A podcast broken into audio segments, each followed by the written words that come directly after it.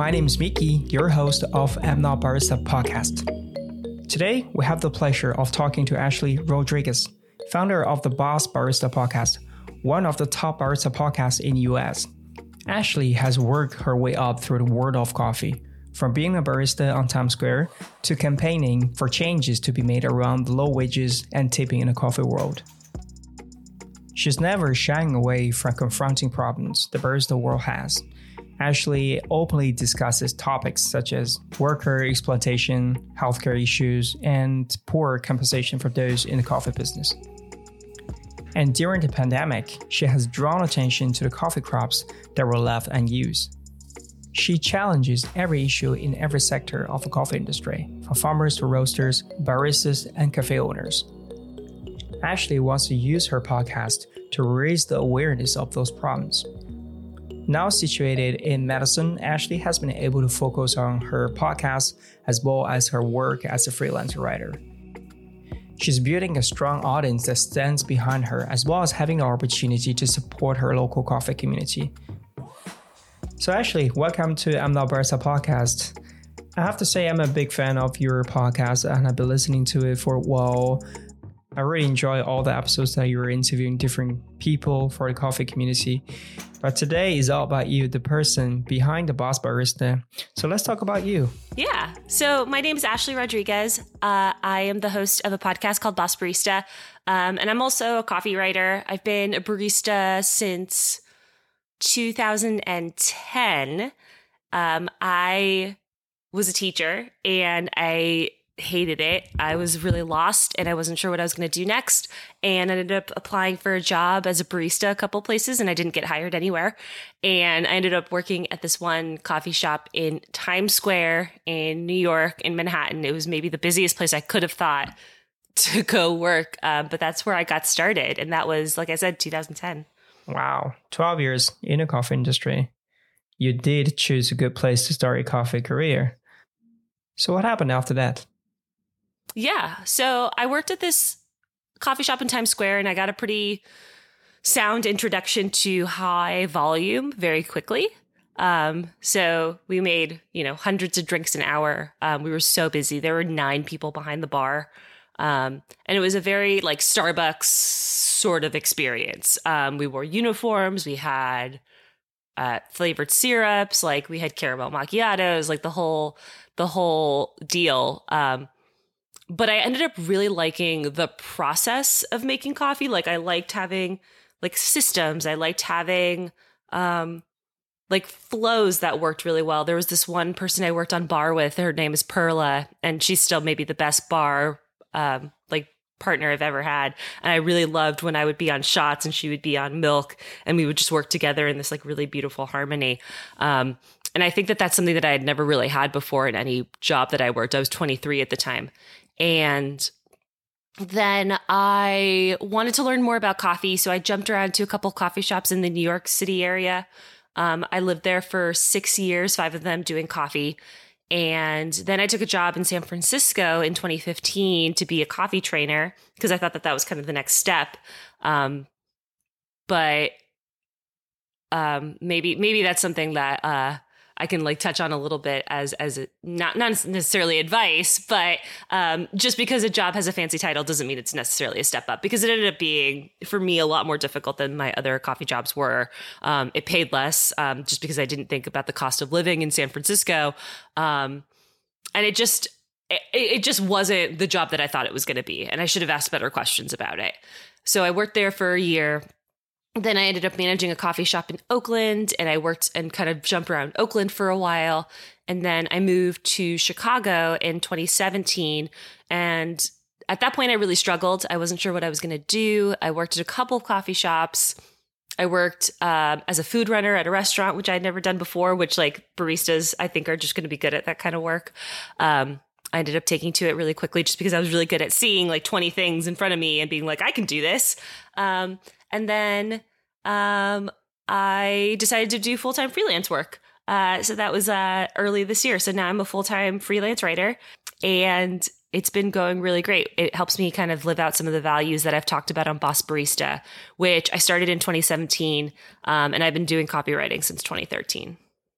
it sounds like coffee brought you to different cities in the U S. Um, my question will be, which city do you like the most? I think if I could afford to live in San Francisco, I think I would have liked San Francisco the best. But San Francisco is so expensive. Definitely, San Francisco is a great place for specialty coffee and have very strong coffee community there. Um, I want to ask you, what stopped you being a barista? I I I think that I felt like I'm a person who says yes to everything. Like, unfortunately, like I don't I don't know how to say no. I'm getting better at it now. Um, but at that time, um, I guess I probably stopped being behind the bar probably in like twenty eighteen, twenty nineteen. I think I felt dual pressure to be an adult. Like, I was in my thirties at that point. I didn't have health insurance. Um, and I think I felt this pressure to to do something that felt more adult-like, which is a false narrative. That's a false dichotomy. And it's a false thing that I think gets presented to baristas. But the truth of the matter is that most jobs in the United States that are barista jobs don't offer health insurance, don't offer benefits. Um, that's just, that's just part of it. That doesn't sound so good. Barista without health care. Is it still the same nowadays? Oh, yeah, absolutely. There are certain places that do. Um, there are big companies that do. Um, and that's part of it, too, is that you have to work for a big company for that to be kind of true, to get health insurance. And that wasn't something that I was super interested in. And as Boss Barista became more interesting to me, I wanted to focus on that more. Um, and I think I just also wanted to work for myself. Um, I've had so many bad experiences with bosses that at one point I was just like, maybe I just need to step away from formal employment. Like, maybe I just need a break from it. Um, I wouldn't be opposed to going back behind the bar, but I don't think that that's, I think I would just be more cautious and more careful about investing so much of my energy behind the bar. After all these years in the coffee industry, um, today, how do you feel about making that first choice, becoming a barista? And do you think it was the right decision? I wish it was. Like, I wish that being a barista was the best choice, because I do think it is. I love being behind the bar. I think that the the the pleasure of working a bar with other people is un, unprecedented. And there's a camaraderie that builds between you and customers that's really beautiful. Um, but as a barista, I never got paid more than like thirteen dollars an hour. So there was that that toughness to it. And I also felt like I worked at places where I've had multiple managers or multiple bosses tell me like they don't know how to make coffee. And I felt like, well, if my labor is the labor that's generating money, I'm making coffee, like, what are you doing? Like, I just, I like just couldn't, I just couldn't like wrap my head around that. I remember I worked one place, I was the manager there, and I had never taken a sick day. And I had a friend who needed to go to the hospital. And so I took him. He lost vision in one eye. And I texted my boss. I was like, I can't open. I have to go take my friend to the hospital. And my boss got so mad at me because they couldn't open the cafe because my boss didn't know how to make coffee. And I was like, what's, there's a problem here. Like, I'm getting paid peanuts and you're making money off of my labor, but you can't physically open the coffee shop without me. Like, there's a problem here. Um, so I think I got kind of just burnt out by that. By the way, did you get your health insurance in the end? I've fought for my own health insurance at my last coffee shop job, but I had to do it in a guilt. I had to guilt my boss, or I had to guilt the owner, because the owner was my boss. Um, so it was me. I was the manager, and then there were a couple of other baristas. There was like three or four baristas. It was a really small shop. And I asked my boss, I was like, you have health insurance, right? You have health insurance through this shop, right? Like, what does it say to you that you have health insurance and I do not? So like, that was the, that was the only way that I was able to get health insurance. But like, it felt bad to be able to, to like guilt someone into doing it. You know what I mean? I believe having health insurance in many countries, um, well, it depends on which country you're living in. It, it could be very, very different. Um, based on my personal experience, I used to live in Denmark. Everybody has a health insurance. And as long as you pay your tax, you get a proper job. I think many people don't understand being a barista is not that easy. It's not just you stand behind a bar making coffee. It's a demanding and physical job. It's also very challenging because you always need to perfect that cup of coffee, right? And, and I know baristas often have many issues with their backs, hands, wrists, and legs. So having health insurance is definitely very, very necessary. So what happened after that? Did you start your podcast directly after that? So I was actually still working as a barista when I started it. Uh, it was something that kind of started as an idea in twenty sixteen. I did a series for Barista Magazine on Coffee Podcast. Um, that's back when I was their online editor. And I've always really liked audio as a storytelling form, but I'd never really explored it. And I reached out to a couple people that had started a coffee podcast, and the response that I got from them was pretty negative. Um, they had said some stuff on their podcast that was really weird and a little bit misogynistic. And I thought, like, if these clowns can do it, so can I. So I started, I literally just like borrowed um, an H H four N recorder, which is like the recorder that I'm using right now. I borrowed one from a friend of mine, and I just started recording. And like, to be totally frank, like those early episodes are bad. Like, they're not super good. Um, we were still really trying to figure out, like, how do you record two people at a time? How do you record? Like, I didn't know what Zencastr was until like twenty eighteen. Um, so we'd call people on Skype, or we would call people on the phone and record it. Um, we just had no idea how to do it. So we were still trying to figure things out. This is with my co-host Jasper um, at the time. She was uh, part of the show until about forty episodes in. Um, she is a community organizer in San Francisco now.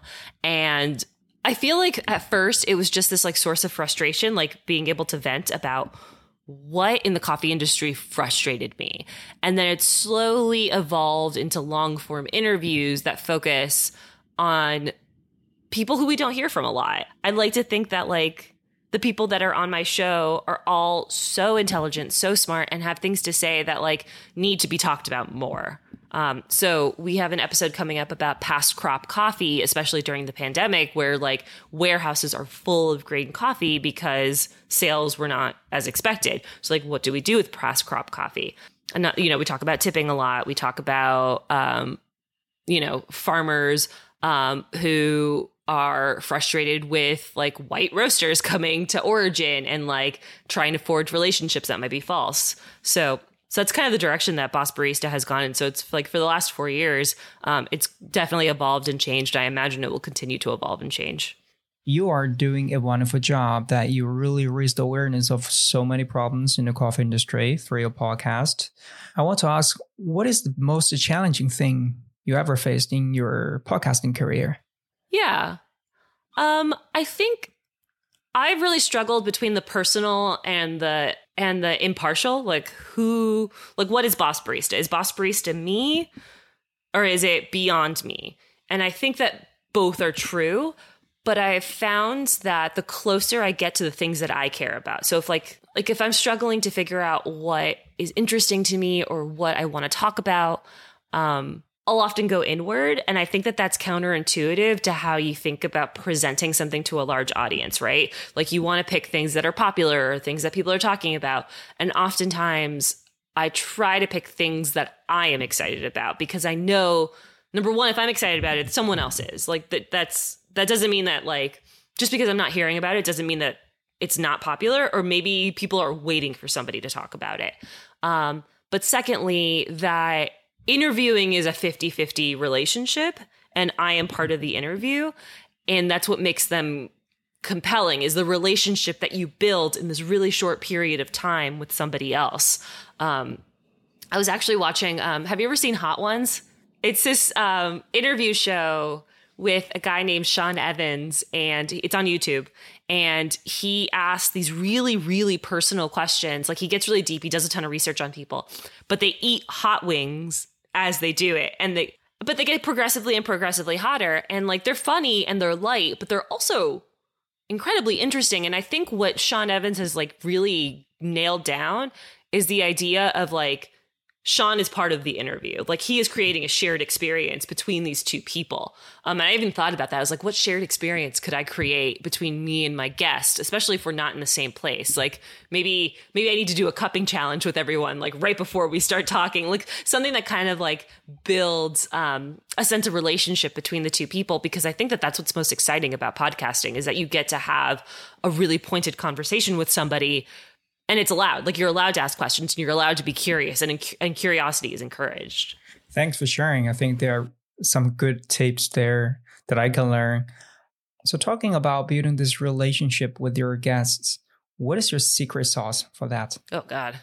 um, I think being genuinely curious um, and asking questions and not being judgmental. Um, I actually took a lot from this one episode of, I watch a lot of T V. Um, I took a lot of inspiration from this one episode of Ted Lasso, which is this Apple T V show. And one of the things he says is the different, like it's something about the difference between certain people is that some are judgmental and some are curious or something like that. And I realized like as a barista, as a young barista, it was really easy to be judgmental. It was really easy to say like, oh, actually, like we don't serve caramel macchiatos, or actually we only have like, but it's like, why is this person asking me this question? Like, be curious, ask them like, oh, is a caramel macchiato like your favorite drink? Like, this is something that's kind of similar. Like, I think just being genuinely curious about where people are at is really, really hard because it's really easy to make judgments. It's really easy to assume things. Um, and asking a question is a lot harder. Um, and I like, I'm grateful to the podcast for making me more curious. So I think that that's honestly, that's like the only secret I have. Also, like, I, I don't know. I love hanging out with babies and people bring their babies to the coffee shop and I love that. So I totally agree with the part that you need to be curious so you can be more open-minded. And for most baristas, is there anything that I can do to be, you know, reach that status, to be more open-minded and not judging? I would say so. And I think it doesn't require you to change you. You know what I mean? Like you can still be an introvert. You can still be quiet. You don't have to be this like bubbly personality to give good customer service. Um, and you also don't have to be that person to like survive at work. Um, I just did an episode with a person named Brittany Sims and they were talking about how you're human at work. So bring that humanity to work. People want to see your humanity and people want people interested in their own humanity. So like asking a question is always is always going to be an opening of a door. I think very rarely have I asked a question where someone was unwilling to answer it, um, or maybe that I like was too personal. But like, if you know someone's bummed out, it's like, hey, like, what's up? Like, do you want a cookie? Like, also just like give away free shit. Um, I'm always, I'm always like, well, I'm always just like, there's no, it's like someone drops their drink and like, you don't give them a free drink to replace their drink. Like, what are you doing? Come on.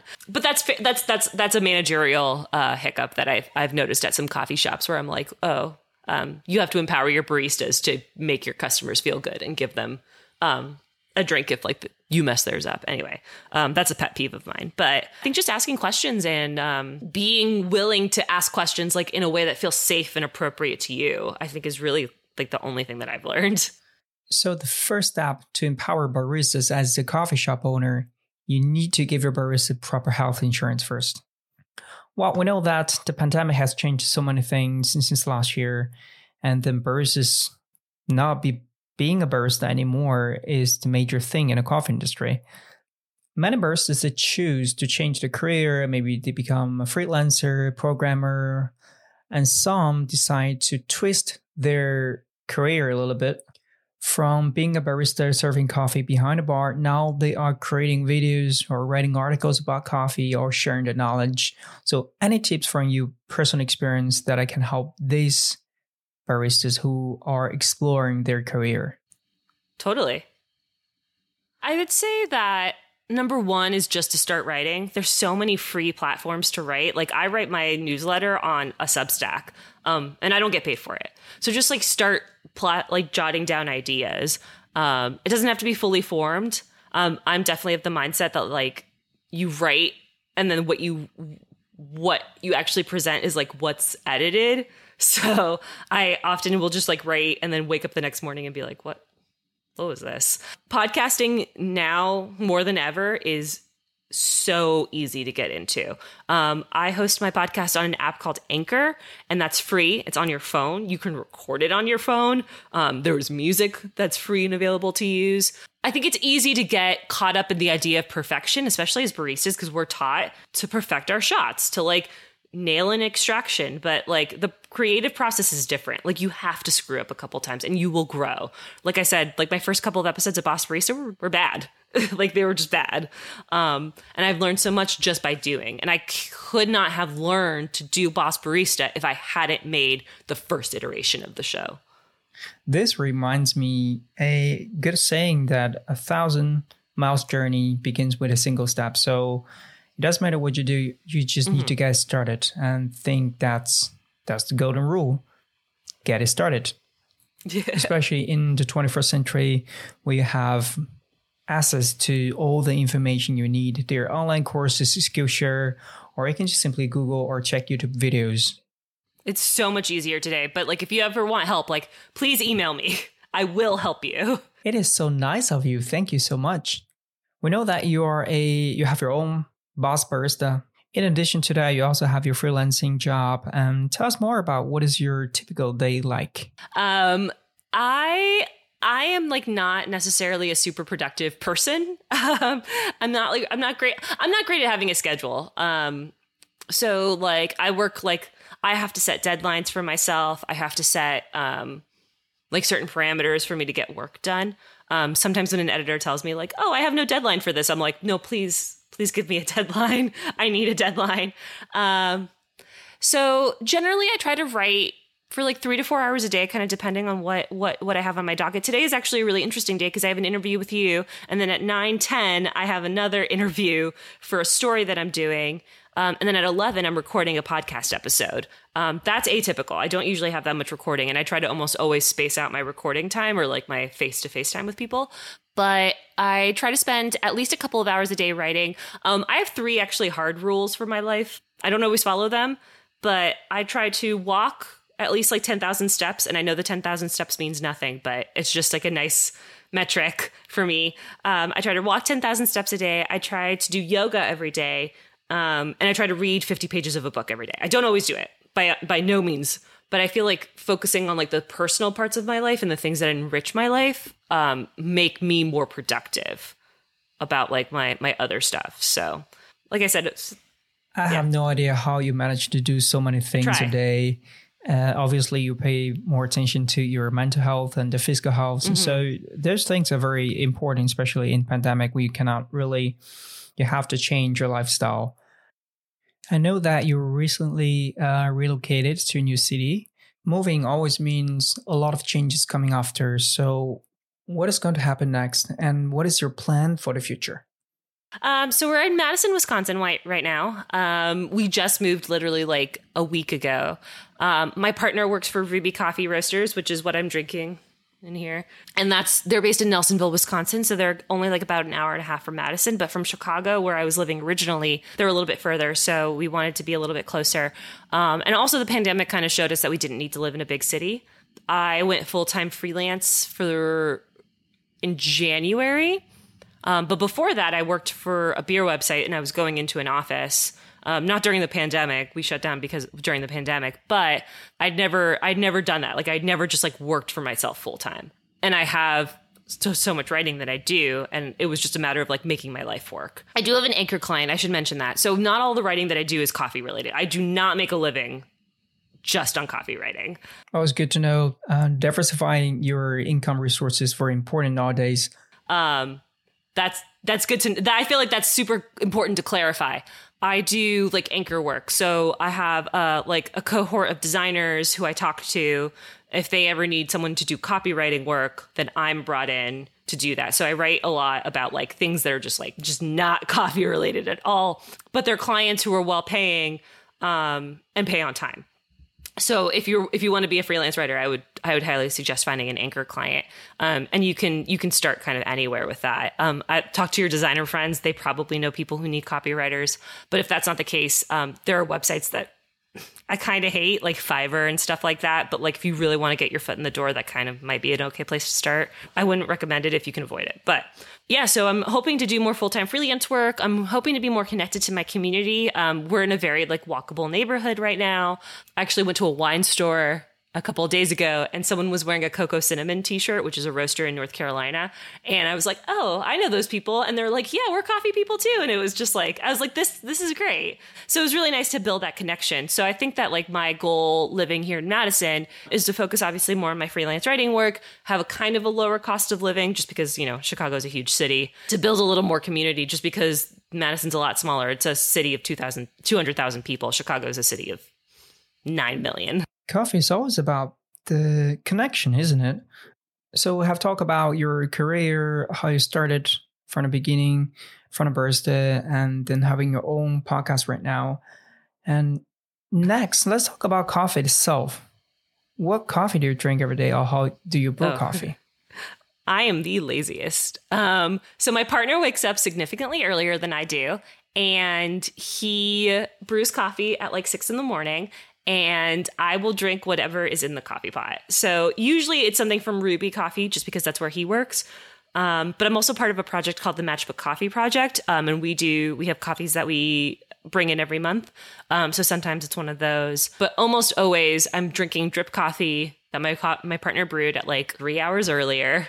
Um, and, and yeah, I don't, I'm not fussy. Like I don't, I don't really care. As long as I get coffee in the morning, I'm fine. Like I'm, I do live next to a coffee shop now, which is really exciting though. So do you brew coffee at home at all? Because, you know, you're, you're the host of a Boss Barista, and it's kind of surprising to hear that you don't do coffee yourself. I don't do it a lot, honestly. If I don't, if I don't, but because Jesse's up earlier than I am, I usually don't. But if he's not here, I will usually brew myself coffee.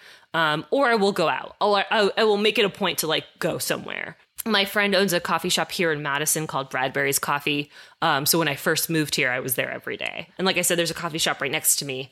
Um, but like if he's not here, I might take that as an excuse to like go go do coffee somewhere else.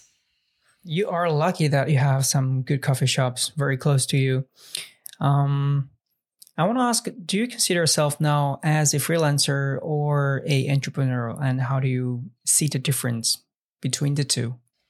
I think that they're both kind of not necessarily the exactly the same. Like it's not the same. It's not two circles, but it's certainly like a Venn diagram of overlapping stuff like that.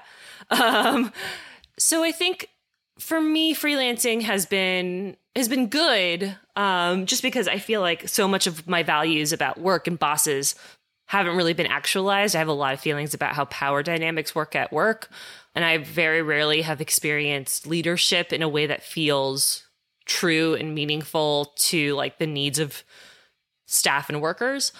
But yeah, I think like freelancing requires a lot of planning, which I struggle with, and it also requires a lot of flexibility. So like there are days where I'll like wake up and I'm like, oh, I actually don't have a ton to do today. Um, I need to catch up on invoicing.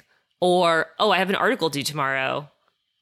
I guess I'm going to be up all night working on this. And as a writer, um, I think something that I've had to learn a lot about is how to take criticism and how to adapt my responses to people in different ways. So like I have an editor at Standart who I love. His name is Luke Adams. Um, and I love working with him because he is willing to like edit my work and just like go for it. And I trust him completely. Every edit he's made has been outstanding. Um, and I think that we have a really good working relationship because I trust him completely, and he knows that he has my trust to make edits. Uh, but then there are other editors who are going to be like, I didn't like this piece. And you're like, well, what about it did you not like? And you kind of just have to guess.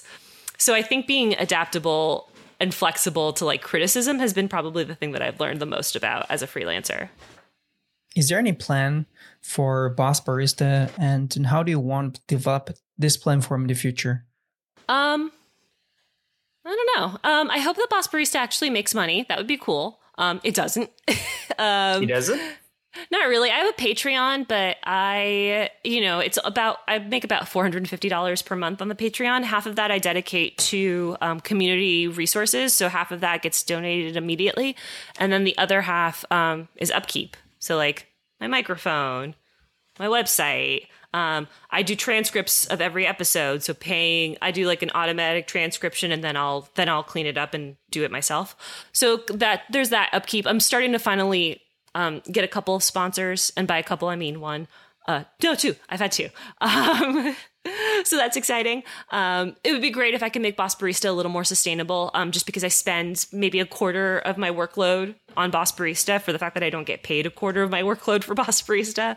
And then, um, I would like to be just writing more coffee stuff. So I do a couple of articles for Serious Eats where I review coffee equipment, um, and that's been really cool. And then I really want to get more into photography because uh, my latest article for Standart, I took the photos for the for the article that I wrote, um, and that was really, really cool. And I think it just made it like a holistic experience. So as a journalist, as someone who writes, it would be great to be able to contribute photography for each piece.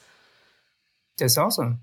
and then you can do podcasting. So actually you can do a lot. Mo- whole multimedia conglomerate here. Right? Yeah, exactly. Like you can write, you can take photos, podcasting, and next you can do videos too. So I do uh, two scares review. So perfect together. Yeah. Great. Thank you. Uh, one last question. Name three things you like most. Oh, gosh. I love my dog.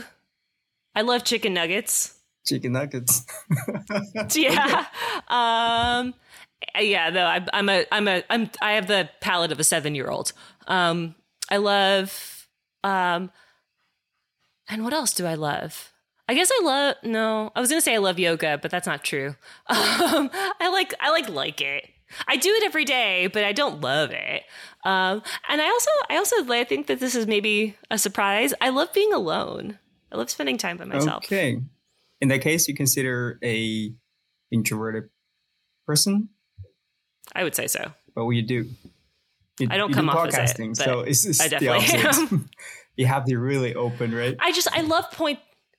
Totally. But I think that that's different than I... I I think podcasting is and interviewing is all about like having a pointed conversation, you know, like there's no small talk when you're doing podcasting, like you get to ask like really interesting questions. Um, and that's kind of the premise of the podcast. So you're right. Asking the right questions is super important in podcasting. Thank you for sharing that. And also thank you for spending the time to join us and, and producing this uh, episode. So it's so nice to talk to you, to learn more about you. Is there anything else that I didn't ask, but you would like to share or to mention? Uh, no, I'll just, you know, follow Boss Barista Podcast on Instagram and listen to the show and email me if you ever have any questions about getting into freelance writing. So thank you so much, Ashley. Thank you so much for tuning in to the I'm Not a Barista podcast, where people get inspired and connected through coffee stories. If you want to join our community, then please subscribe for future episodes and follow us on our Instagram to get connected. Until next time, keep smiling and most importantly, keep drinking coffee.